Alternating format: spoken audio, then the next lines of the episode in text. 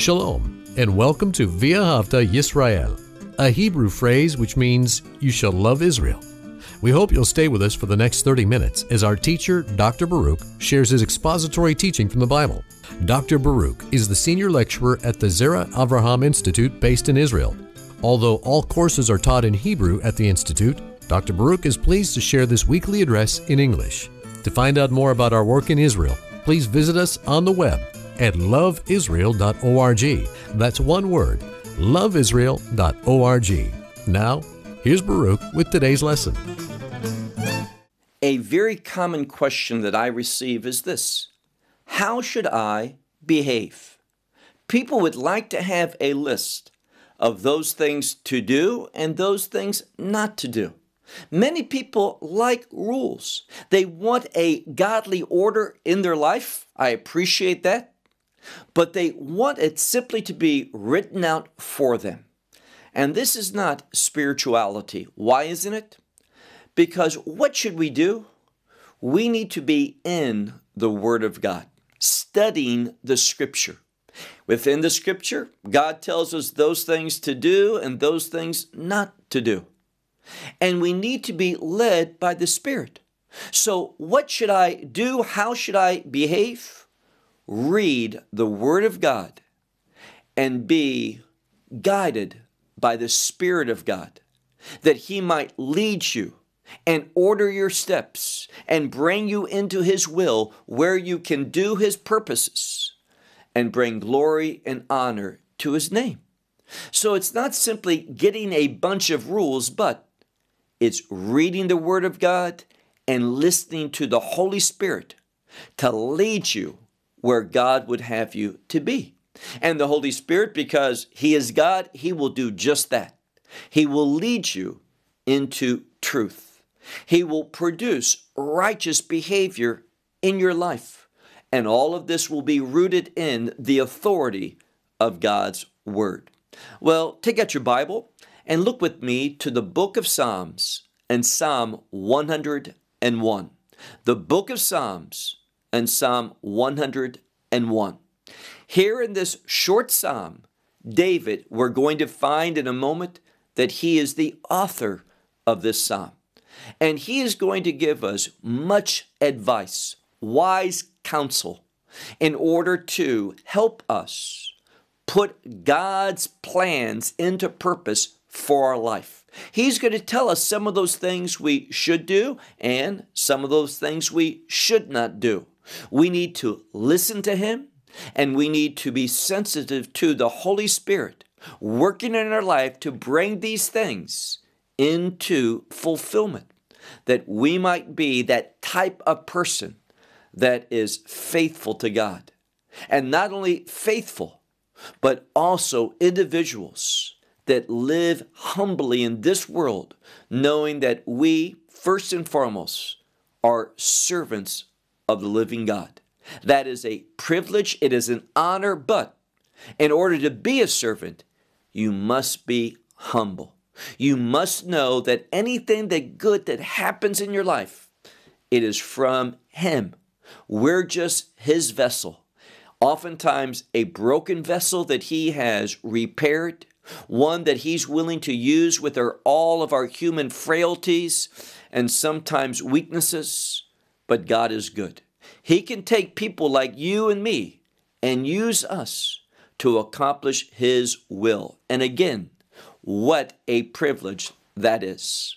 Well, take out your Bible and look there, if you would. As I mentioned to you, we're going to be in the book of Psalms and Psalm 101. And notice how it begins. It says, Le David Mizmor, which means of David, by David, a psalm. And this word psalm, Mizmor, we talked about it last week. It relates to a psalm that when we, we say that psalm prayerfully and we want to apply it to our life, it is going to be an instrument. That psalm itself is going to become an instrument that trims our life, that helps us get rid of those things that are not uh, productive in a spiritual sense. Those things that are a hindrance to the work of God and His workmanship in our life. So we read here of David a psalm. And pay attention to the next two words chesed u mishpat. Chesed, the best way to translate that word is grace.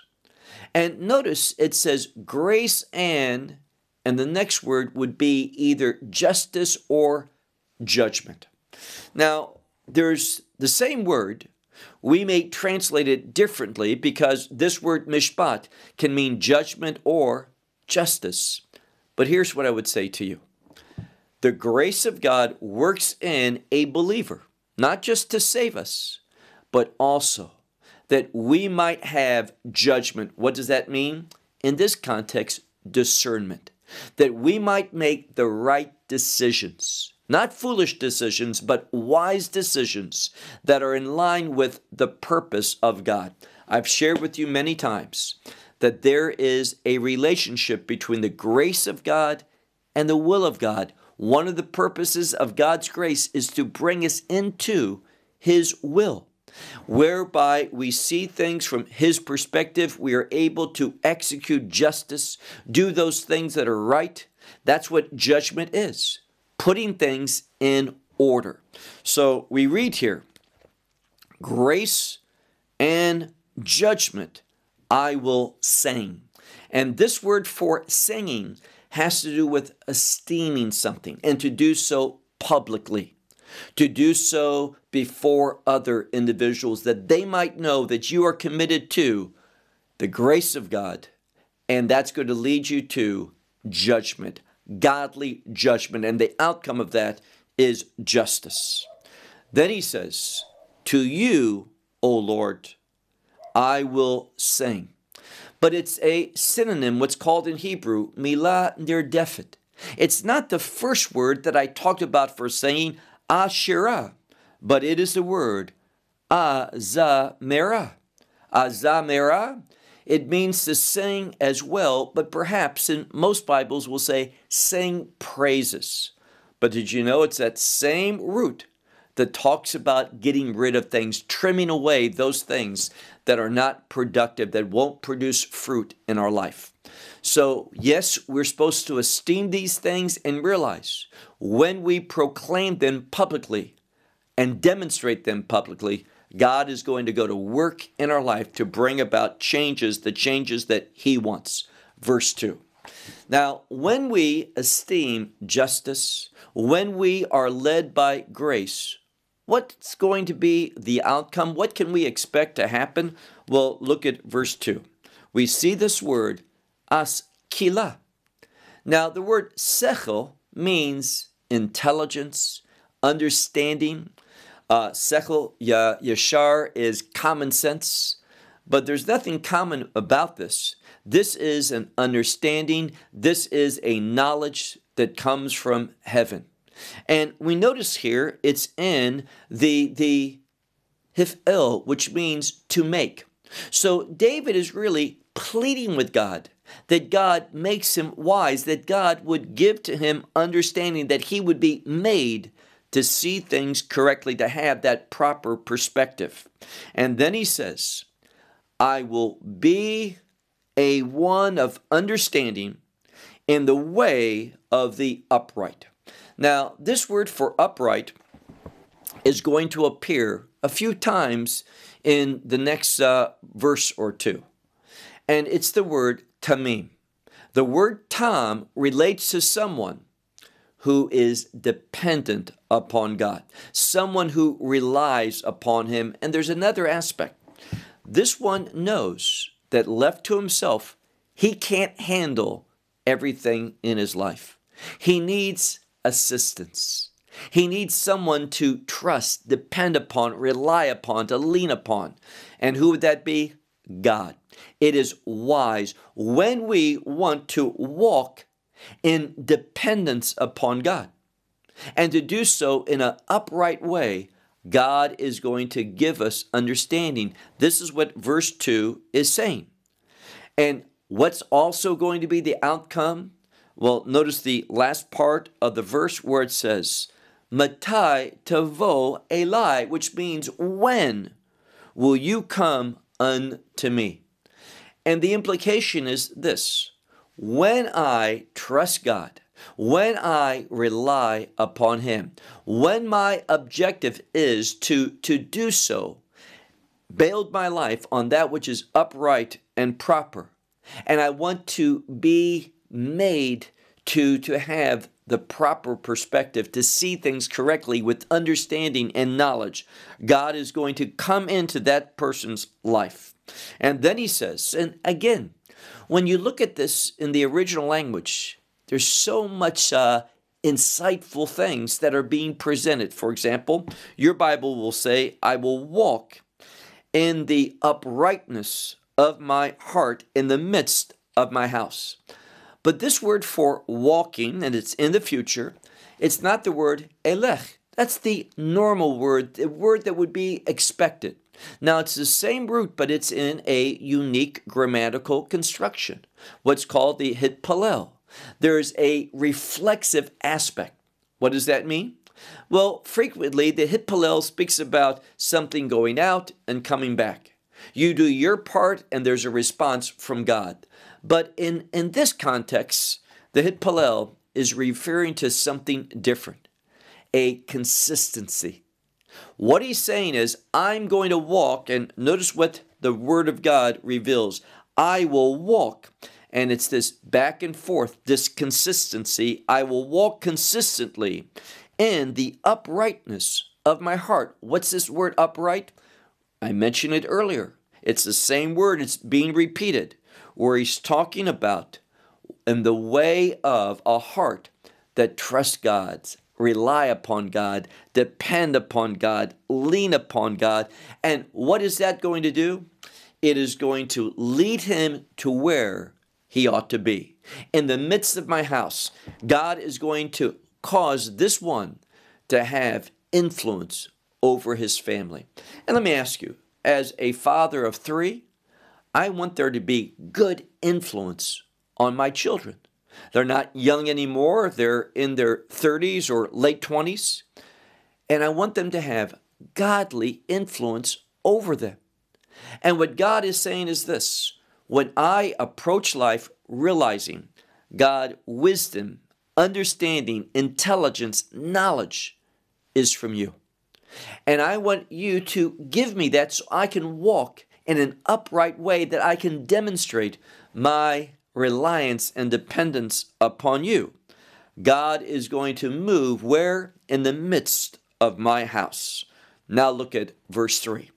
He says, Lo ashit le neged anai devar beli ya'al. What does he say here? I will not put before my eyes a thing, a matter of wickedness. Now, the word here for wicked is the term Beli Ya'al. I mention that for one main reason. It appears several times in the Torah, also a few times within the prophets. And it speaks about those. In fact, when I look at this word in the, the Bible that I have, underneath the biblical texts, it has helps to understand it with modern Hebrew. And it says here, Beli Ya'al, if you look at this, it has the same letters, just one extra for Beli Ol. What's Beli Ol? No restraint. And Ol is the Hebrew word for a yoke. And it's someone who has thrown off the yoke. He has no restraint. He does what he wants.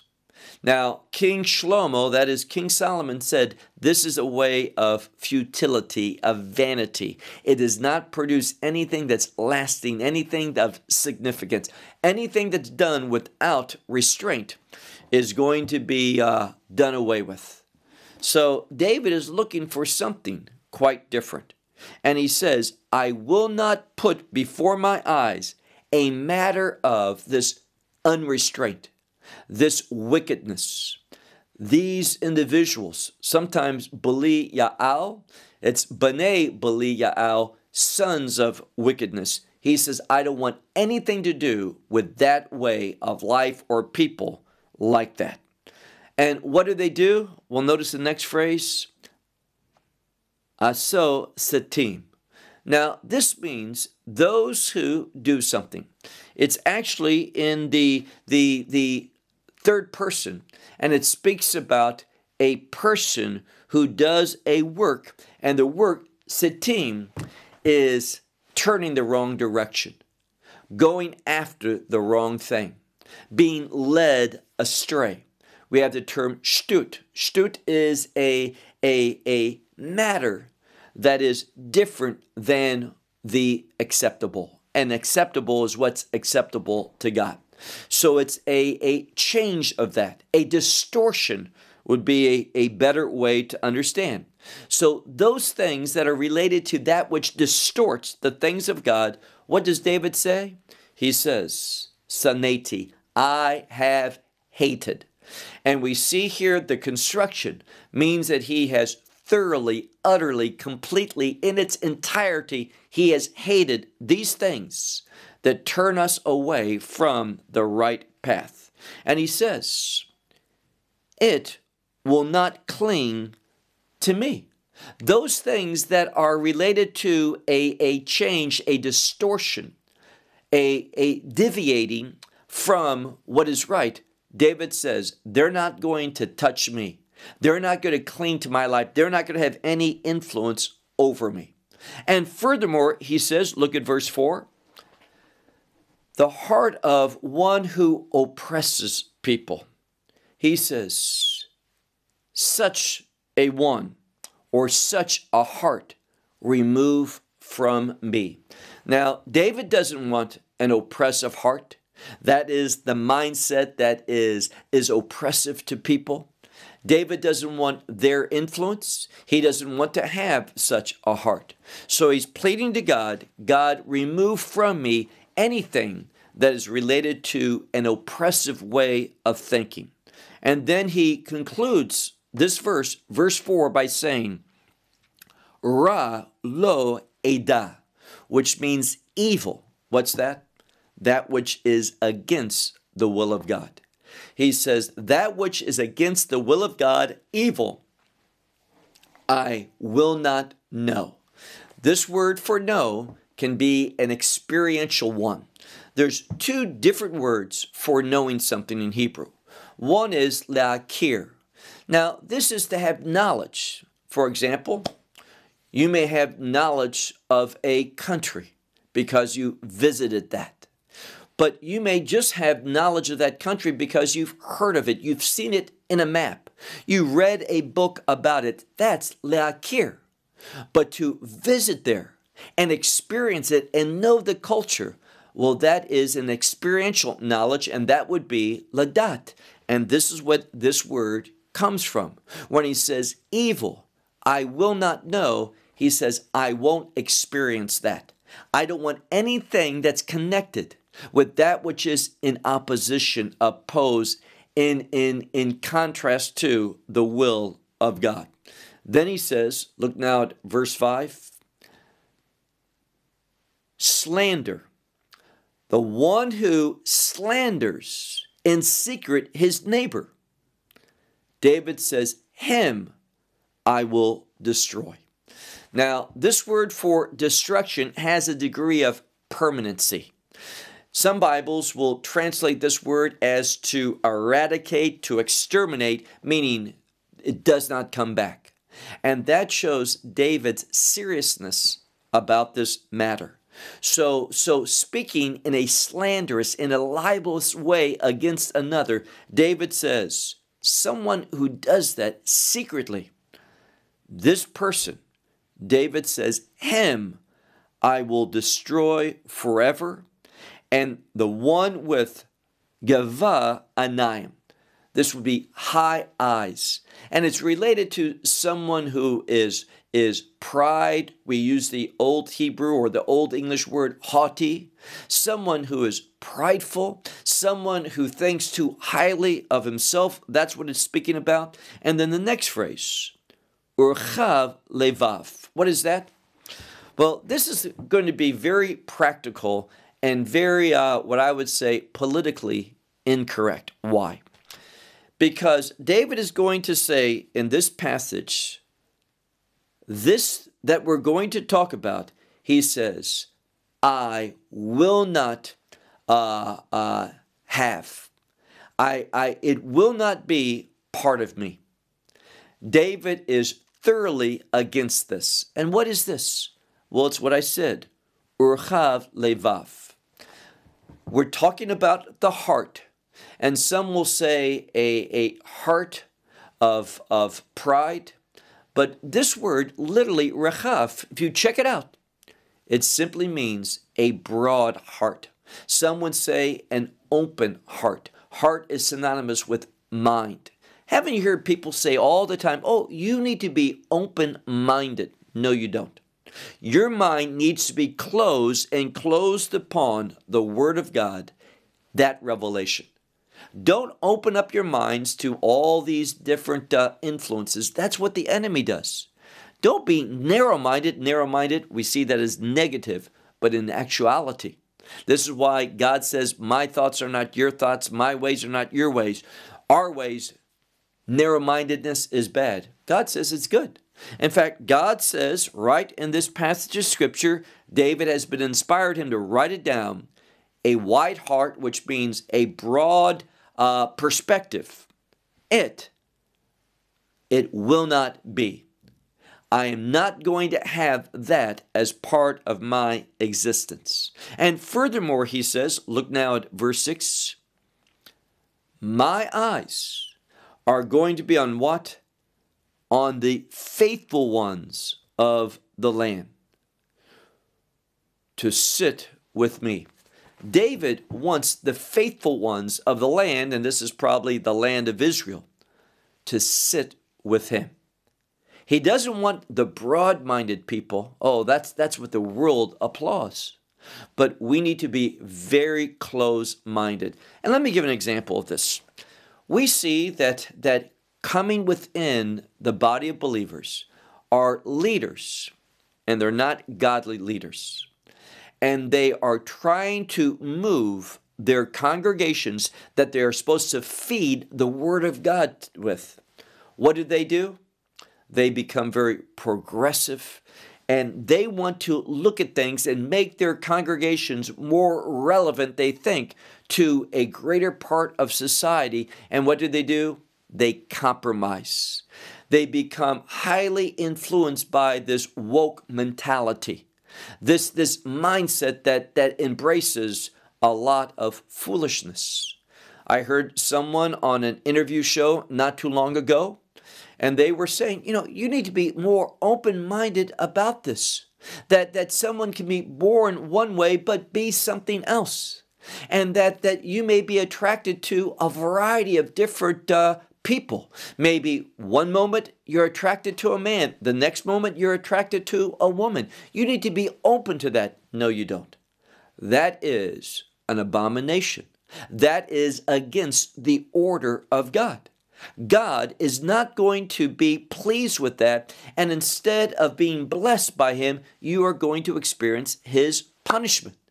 And if you're not a believer and a true believer rejects these things. Now, could we struggle? We might struggle with a variety of sins, but a true believer embraces God's standards.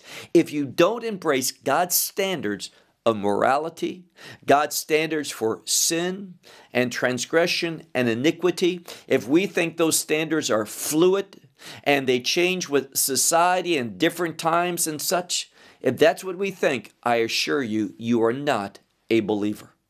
The Word of God, the counsel of God stands forever. It is always relevant. It does not need to be adapted, changed, in any way, shape, or form. Do not be open minded. He says here, his eyes, the eyes of David, he says, My eyes are on the faithful ones of the land. He wants them to sit with him. Why? He wants the influence of other faithful individuals. And what do they do? Well, if they are faithful, they are going to, notice what it says, such a one, it's in the singular, he walks in the way, and there's that same word for uprightness, but remember what we learned. It's a word of dependence, trusting, relying upon. And therefore, he says, He who walks in the way of reliance, dependence, and the implication is on God, what will this one do? He will serve me. Now, what does that mean? Well, we have uh, uh, a couple different thoughts here, but just very simply, this is the one that David wants influenced by. He wants this one to minister to him, not those who are, are embracing the philosophy and the broad mindedness of this world and the ever changing uh, morality of this world. The morality of God never changes, His word endures forever. So he's saying, such a one is who he wants to be influenced by. Verse 7. He, he will not sit in the midst of my house. Who won't sit in the midst of David's house? The one who does deceit. Now realize deceitfulness is a, a characteristic that goes with the enemy with Satan himself and with the Antichrist in the last days. What does the Messiah say? He says, Don't let anyone deceive you. And he's specifically speaking in a last days context. Also, the Apostle Paul says this in Second Thessalonians chapter 2. So we don't want to be deceived. We have to guard our minds, make them very narrow. We need to, to guard the influence that is coming into our life. And David says, He will not sit in the midst of my house. Who won't? The one who does deceit. Who speaks, keep reading in verse 7, he who speaks lies. He will not be established before my eyes, meaning he won't have a place to, to be, to dwell, to influence before my eyes. David is not going to let such a person have a sphere of influence in his life or over his family. Now let's look at the last verse, verse uh, 8, where it says, Le brakrim. What is that? The word boker is morning. This is the word boker in the plural, and therefore it's bekarim, and it has of before it. So, of the morning, what does that mean? Of the morning is an idiom for that which has priority, that which is taking emphasis, that which is important to you. And he says, in the morning, and it's in the plural consistently, morning after morning, what will I do? I will cut down. It's that word for exterminating, eradicating in a permanent manner. I will destroy all, what does he say? The wicked ones of the earth. I will cut off from the city of the Lord all workers, those who do activities that are wicked, those things that are contrary. The word here is aven, which is something wicked. Notice David is not uh, standing by idly. David is not uh, confused by, and recently uh, I did a discussion with Christian Barrio Nuevo concerning vengeance. And unfortunately, people sometimes, and they may have the best intentions, but but they look at the scripture it says vengeance is mine says the lord. That's true ultimately that final pouring out of vengeance. But we're called to execute justice. Don't let that that verse vengeance is mine causes us to sit idly by does does david do that? What does david say? David says earlier on go back to verse 5 he says the one who speaks slanderous in a libelous manner in secret against his neighbor, him, he says, I will eradicate, I will destroy. And the implication is permanently. Also, he says here, same word, look at verse 8 now. of the morning, meaning of a priority, I will destroy, here again, permanently eradicate all the wicked ones of the earth. To cut down, to cut off, in other words, from the city of the Lord, all those who practice wickedness, all those who are doing activities that are wicked and not righteous. So, Psalm 101. I believe that when we read it carefully, when we study it together, when we apply that truth to our life, when we meditate upon it and pray thoroughly through this psalm, we're going to learn some things that teaches us how we should behave. And as you deal with this psalm more and more, read it over and over and over this week. And you're going to find that God's going to use these words and what we, we talked about in this teaching. He is going to use the psalm in order to bring conviction, giving you counsel. This is not for you. This is that wickedness. This is that which you should not be looking upon. Your mind's too open up for these things. You need to close it up. You need to be narrow minded. You need to get this out of your home, away from your family. Don't let this be part of your business plan, how you're carrying on your work. You're going to find that if you truly study and, and, and meditate, what does that mean, meditate? To read the psalm slowly and carefully. And then after reading it once, pray, God, give me the understanding. Help me apply your truth of this psalm to my life. When we do that, not just a few minutes, but a few hours, and we do it maybe a couple weeks, that's praying through the Psalms. This is, is washing yourself with the Word. When you do that, it is going to have a righteous effect upon you. There is a power to the book of Psalms.